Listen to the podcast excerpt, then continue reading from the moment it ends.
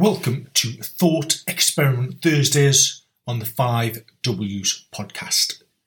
In these episodes, I pose a philosophical viewpoint in the form of a narrative, story or question that will hopefully serve as a self-reflection prompt in relation to your coaching. Question: how many kayakers does it take to win a war?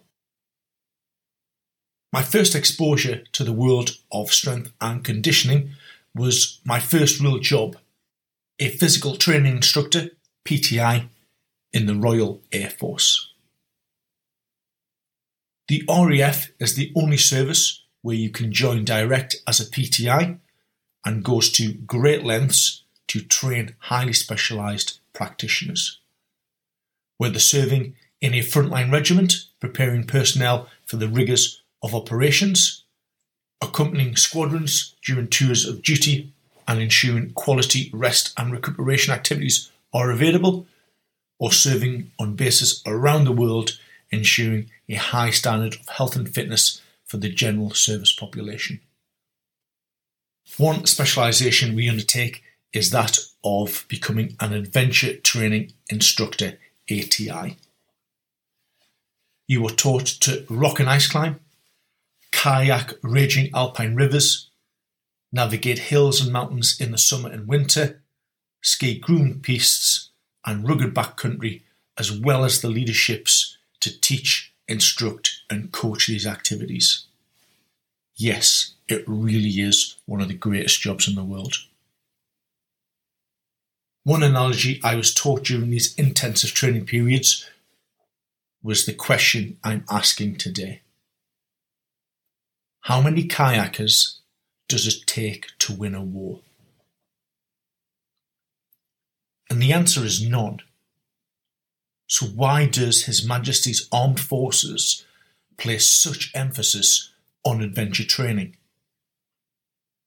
What does hanging off a rock face halfway up a Scottish mountainside, or paddling a raging river, or skiing down a pristine alpine slope have to do with the defence of the realm?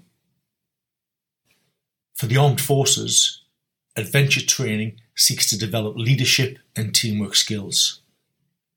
It is about embracing physical and mental adversity in preparations for the rigours of operations, alongside the moral and physical courage that may be required in some of the harshest and demanding of environments.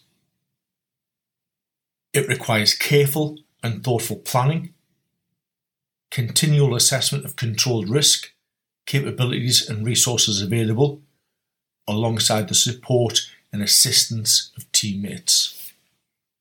You need to react to the chaotic and unpredictable nature of the activities and equip your toolbox to deal with every eventuality.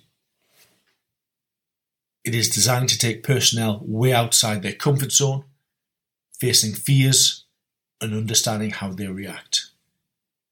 It is an ability to manage that stress while still making complex decisions relying on your team. Programs are designed to enhance personal characteristics that can be relied upon during periods of immense physical, mental and emotional strain. Skills that are transferable during peace and wartime operations, as well as creating better people suited to a variety of careers, roles and responsibilities. HM Forces uses the medium of adventurous training to force individuals to make sense of their fear, interpersonal skills, decision-making ability, and translate those solutions to a wide variety of scenarios. Sport coaches often like to use the analogy of going to war when discussing upcoming matches, games, or fixtures. And you'll often hear coaches list Sun Tzu's The Art of War as a reference manual, and for arguably good reason. The skills, strategies and characteristics required to operate in such a harsh, demanding environment: resilience, perseverance, determination, courage, leadership, teamwork, problem solving, are all applicable to the sporting arena. Is it any wonder that national sporting and Olympic teams seek out training camps with the Royal Marines, Royal Air Force and Army prior to major competition campaigns? It is the process that is key, not the outcome. Having a battalion full of 4-star kayakers is not going to win you a battle. But the character traits, trust, skills, knowledge and experience born of the process will. Now think about your own coaching, planning, delivery and reflection. How often do you deliberately focus upon the biopsychosocial aspects of sport, not just the technical and tactical?